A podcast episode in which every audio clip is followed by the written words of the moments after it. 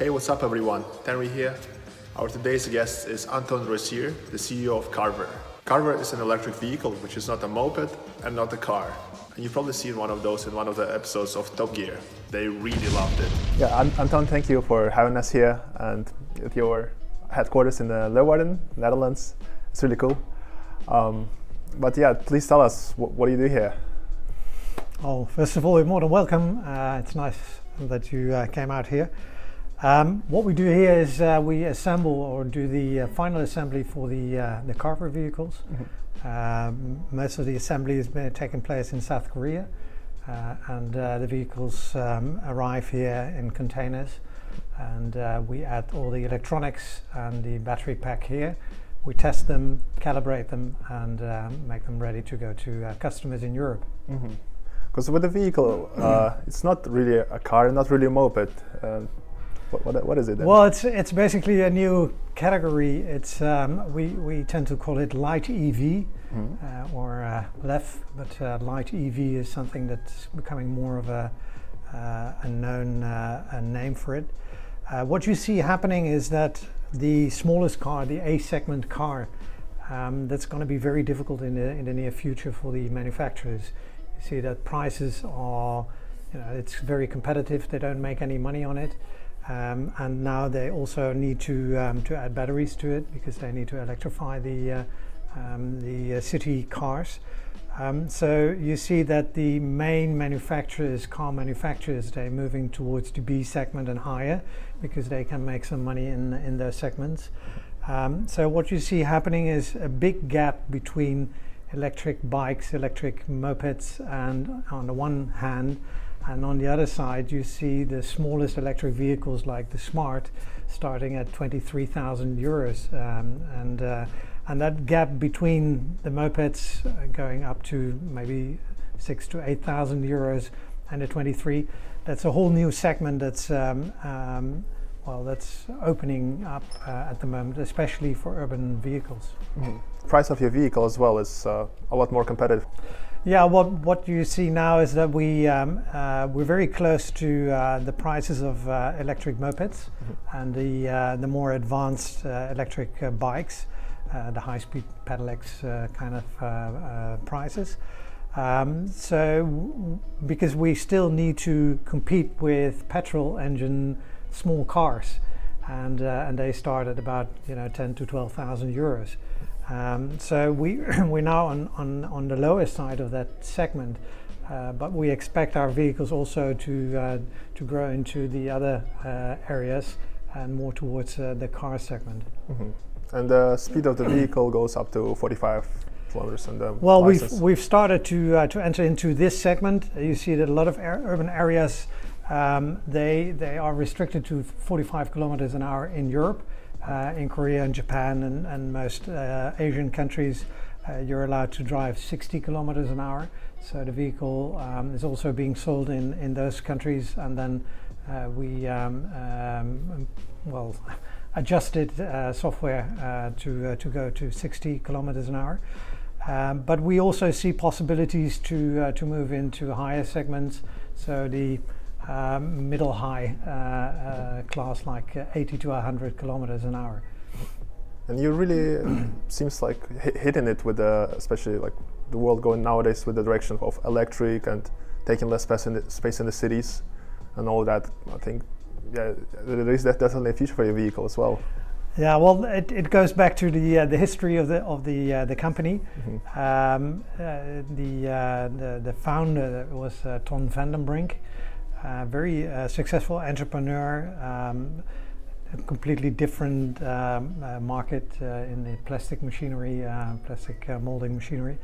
Um, but he, he was sitting in his car on a on a business trip in Paris, um, by himself. Um, he had a very luxury big car, uh, not moving an inch because there was traffic on a Friday afternoon. He wanted to go home, uh, but you know nothing was moving, and uh, except for the motorbikes and uh, and the mopeds. And and he looked around and he thought, well, you know, here I am in my car, 2,000 kilograms of steel to transport one person of 80 kilo, uh, kilograms. So that doesn't make sense. But then he looked at the motorbikes and um, uh, he thought, well, you know, in this rain, um, it's not very comfortable and it's it's not very safe. Um, you know, you're very vulnerable on on, a, on an open um, uh, vehicle. So then he thought, you know, can't we make kind of a, a merge between these two um, uh, well, um, uh, communities? And um, so he came up with the idea to uh, to make a um, a vehicle that was as narrow and as agile as a motorbike, um, but you would operate it like in a car and you would sit and have the luxury and the safety of a car. Um, so that was uh, the, the beginning of the, uh, um, the Carver. Um, it turned out to be very difficult to, uh, to make that because the dynamics of a, a motorbike are completely different from a car. Um, but um, in the end, his, his son succeeded, uh, Chris Van den my partner in, uh, in the company, he succeeded in um, uh, discovering what the principle of a, a, tilting vehicle should be. And, um, and going from there, we developed more vehicles. Um, and then in um, 2010, we changed the company into uh, a techno technology company. So we sold all sorts of um, uh, licenses of the patents of the technology that we de um, developed. Um, and then in 2015, we saw a lot of changes in, uh, in China. We did a lot of business in China. And you saw that all the mopeds went um, to electric overnight. Um, and that there wasn't enough space for cars in the in the cities. So a lot of uh, Chinese uh, people they, they got stuck between they, they had the money to buy a car but they, they weren't allowed on the on the roads um, and the only alternative they had was you know a moped. And then father mother child you know three people on a, on a moped is not a good idea. So we thought you know we have the perfect technology to make that moped and upgrade it a little bit towards a car and make space for you know initially we thought three people but uh, uh, we ended up with a two-seater, mm-hmm. uh, although the uh, the rear is pretty pretty spacious, so you could um, could uh, drive it with three persons, if allowed. Um, so that's where we started the project, uh, and we decided to start um, designing our own uh, car again. Um, so that's that's the beginning of the the current Carver. Mm-hmm. That's great. and for the beginning of you yourself as a person, you you grew up in like a uh, automotive kind of family, I would say, yeah? Yes. Well, um, uh, actually, my great grandfather started importing um, uh, uh, Ford and uh, and uh, Harley Davidson motorbikes in in the Netherlands in 1904, and that grew out. He built the first buses in in the Netherlands on Ford chassis, and um, my grandfather. Um, uh, he went to uh, to Dearborn to learn uh, about building cars. Um, but um, in the end, my father sold the the company in in '91. I was a student then. I studied tax law, and I never thought I would come back to the automotive industry. Um, but uh, it turned out that uh, it was uh, you know, written in the stars. So. Yeah, because how did it happen that you ended up studying tax and even getting a master's in it? well, um, because the, the name was also always associated with um, uh, with cars or mobility. Mm-hmm. Um, so a lot of my work for larger companies um, in the past also had to do with mobility. Uh, and uh, through that, I um, got into contact with uh, Chris Van den Brink, my, my partner, and um, and I decided to to team up and and start build a company with him. Did it start right away after the university, or? No, no, no, no, no. I I um, started working for um, international companies, um, all sorts of areas, and then. Uh, I decided that I wanted to um, to have my own company. I moved to South Africa, um, I lived in Cape Town for a couple of years and um, uh, had my own company there in air filtration systems. And uh, um, after three years, I sold the company, came back to the Netherlands, uh, and I was asked to um, uh, to work for a uh, also a mobility company in the Netherlands called PON Holdings, the importer for Volkswagen and Porsche and other brands. And although I never worked in that car section of this, um, I was always involved in um, the decision making in, in that area, but uh, I worked in uh, total different uh, branches for them. Mm-hmm. And how did that switch happen when you wanted to start work for yourself and then kind of going back to the in, in the corporate? Um, that well, I think the uh, the good thing about uh, PON was that um, it was a holding company with a lot of very independent companies uh, underneath. So I could be a little bit entrepreneur, uh, but at the same time, I well, I liked it a lot because you um, you had very smart people around you that um, uh, that you could um, spar with and, and, change ideas and stuff like that. Uh, but I, I, must say that after five years working in that company, um, you know, it, um, uh, I, I, I, found that you know entrepreneurial uh, uh, things are more my thing than working for a large corporate. Mm-hmm. And did you meet your partner during those years in the Poland? No, I took over an, a different company in, um, uh, in uh, a trading company. Um, so I left PON, um, uh, bought a, a company uh, that was a trading uh, company, European. Um, and uh, but I was in, during my period at PON, I got to know a lot of investment companies, and every time they had an investment or they planned an investment in a an automotive related industry um, uh, company, um, they would ask me to um, uh, to do a little uh, research or um, uh, due diligence. Um, so, beside my own company, that was something I did, and I'd like to do it. There's always, you know, a couple of weeks, and uh, and um, so one of these investment companies asked me to uh, to go visit Carver. They were having a lot of problems at the time, 2009, 2010. Um, they built the Carver 1, which was a high speed uh, combustion engine Carver, uh, but they used a Daihatsu engine. Um, Daihatsu was taken over by Toyota, and Toyota was very reluctant to, uh, um, to supply them with the uh, combustion engines. Um, so production stopped, um, so that cost a lot of money, so they were looking for new investments and that's how, how I got involved in the company. Because mm-hmm. also that was the same period they appeared on Top Gear and they really exactly. loved it there.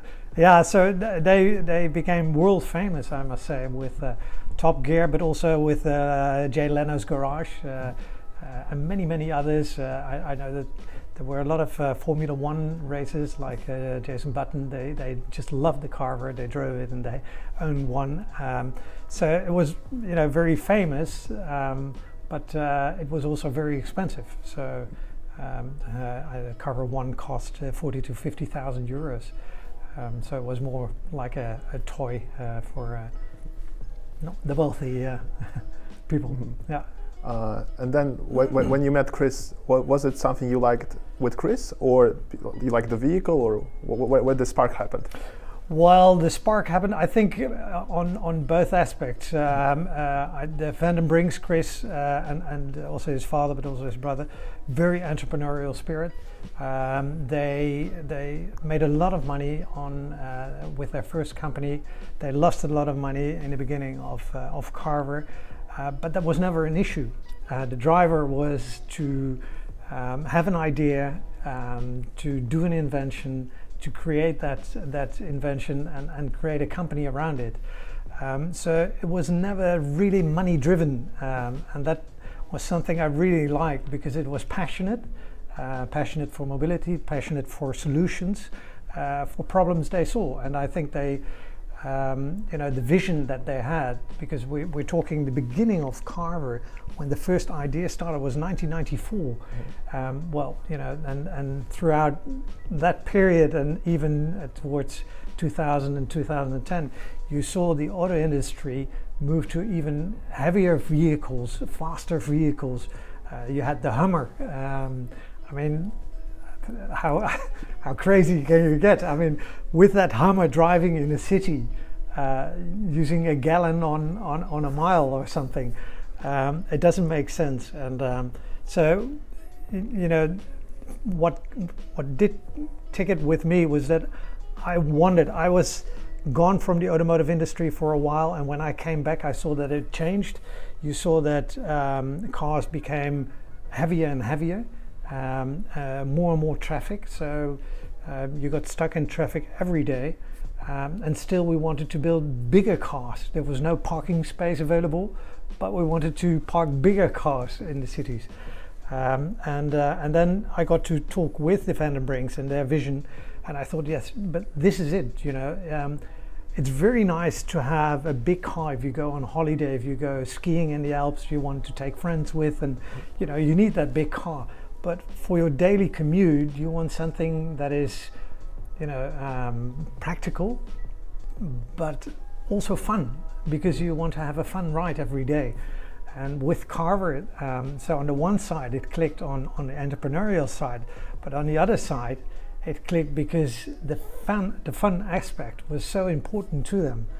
Um, by the way, um, Carver comes from skiing. Carver. Mm-hmm. Um, Chris Van den Brink is also the inventor of the snowboard.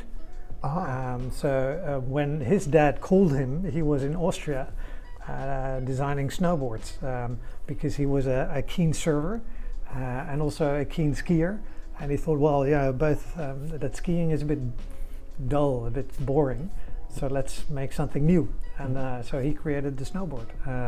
So that's where the, the carver comes from. And then his dad called and said, well, listen, we're working on this new program for a new vehicle that I, you know, think we should have. And then he came back and, uh, and designed the vehicle. because when, dri- when driving car, when you go like side to side, it's same as snowboarding. It's exactly Yeah. the same. So that's a lot of you know very little people know it, but that's where the name Carver comes from, and also if you drive it, that's really the feeling. You know that's that very natural movement to uh, to tilt when you take a corner. Um, if you drive a very fast car, you go through a corner, being pushed to to uh, you know to one side. Um, but with a Carver, you're always being pushed down, like like you know flying the road. Yeah, it's definitely a lot of fun. and Yeah. h- how do you complement each other then with Chris? Uh, we're completely different. Uh, uh, so he's a, uh, an aeronautical engineer. Um, um, well, you know, uh, but I, I think he's, he's brilliant in his field. Um, uh, but he is um, he's capable of understanding a lot about marketing, about what people want, uh, about business. Uh, my side is more the business side, the financial side, uh, sales. Um, but um, you know, coming from from an automotive um, uh, family, I've had the upbringing in you know with dealerships and with uh, import ships, and so the technical side I can understand, not as he can, but you know, enough to uh, to be able to uh, to talk uh, um, and to well discuss things together, and uh, I, I think together we come to the best ideas. And then from your side, because as CEO, you probably need to build a company culture. And uh, what, what kind of culture you're you building here? Well, as you can see, we, we you know, all the offices and everything here is glass. Um, and it's a reflection of our wish to uh, be a very transparent company. Um, so I think um, in a certain way we are very um, Dutch conservative uh, in the sense that we, um, I always compare it to uh, American companies. Um, um, you know, they are, um, they, they, when they have a good idea, they get a lot of investment in, so a lot of money they can burn. Um, so they need to make a lot of noise, even though they don't have any product yet. Um, and that's a different um, way of how we do things. So we uh, we tend to do things without a lot of money, um, so very quiet. So we develop for a long time without, you know, um, making it known to the world. Uh, and once we have something, yes, we are very proud of it. And now we uh, have that step to uh, to become um, known to to the public. Um, not saying that the the the, the one way is better than the other way, but it's just like we are. Um, so that's also the culture that we build into um, uh, well the, the whole atmosphere. Um, prove that we can do things and and then make it known and then you know be proud of it and and uh, start um, publicizing it. Yeah, definitely, because I definitely see it in your marketing, because you, you do the walk the walk with the recent uh, bucket video Yeah, in, in the new new cargo delivery bike right. with the tilting. It's really cool. Thank you. Yeah. Uh, yeah. Otherwise, it's also your, your new model as well, the cargo delivery. Yeah. Because you now more will be focused also to B two B side. what you see happening now, if you if you take a little uh, van into a city and you have to mm, you deliver something, you at the address, you block the whole traffic. You you block the road So it's not only annoying for the people waiting for you to get it your package delivered, but it's all, also very stressful for the driver. So our advantage is that we're never in the way because you know you park it on the side of the road and everybody can pass. Um, so you, you're much faster through traffic. You're never in the way, and it's much less stressful for for your um, uh, delivery guys. And it's fun for them as well to drive the car. Um, so we we uh, created a car that is very high tech uh, on the uh, technology that's inside. But high tech is very in, inexpensive to produce. But at the same time, you have a lot of luxury that you would have in a car, uh, and and a, a, lot more safety than on a moped and comfort. Mm-hmm. And definitely, uh, heading Carver is like a lot of work for you in the daily life. But do you still have time to do other things uh, outside of work?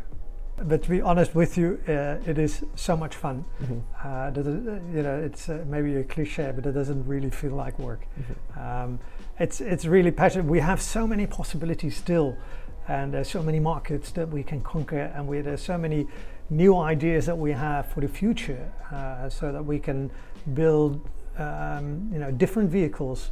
Uh, talking about you know uh, small taxis. Mm-hmm um, for example, you know, there are so many ideas that we have that we would to, uh, like to develop as well. Mm-hmm. Um, so um, no, it doesn't really feel like work yet. Mm-hmm.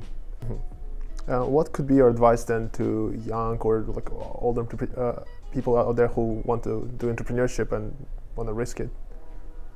Oh, just do it. That's it. The, the, Nike mm-hmm. thing. Just do. It. Now, I think that the entrepreneurial, um, you don't um, don't, don't be an entrepreneur because you want to be an entrepreneur but if, if you feel that you um, you have ideas that you can't really um, do within a larger company, uh, then then just start your own thing and just do it. And don't be afraid to fail. I mean, uh, um, you you'll have ups and downs, but you'll survive. You know, and uh, just start over again and uh, but do it honestly. Um, I mean, nobody can say, "Well, you failed, and I won't help you again." Uh, if, if you've done it honestly and uh, with the best intentions. Yeah. Mm-hmm. That's great. And then for the last question, uh, you will be going public. Uh, how do you feel about it? well, it's it's a small step. We're going mm-hmm. public on. Uh, um, uh, a small stock exchange for smaller companies. Uh, but maybe it's it's a step up to something even bigger.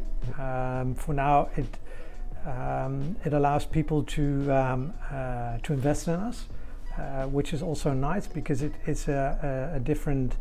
Um, um, you get uh, uh, different dynamics um, to talk to investors and, and learn how they look at the company and also see if they approve of your uh, strategy, if they approve of um, uh, your way forward. Um, it's important to me. Um, I hope that the people who are investing in us will also become either ambassador um, or very involved by giving us feedback on how they think uh, things should be run.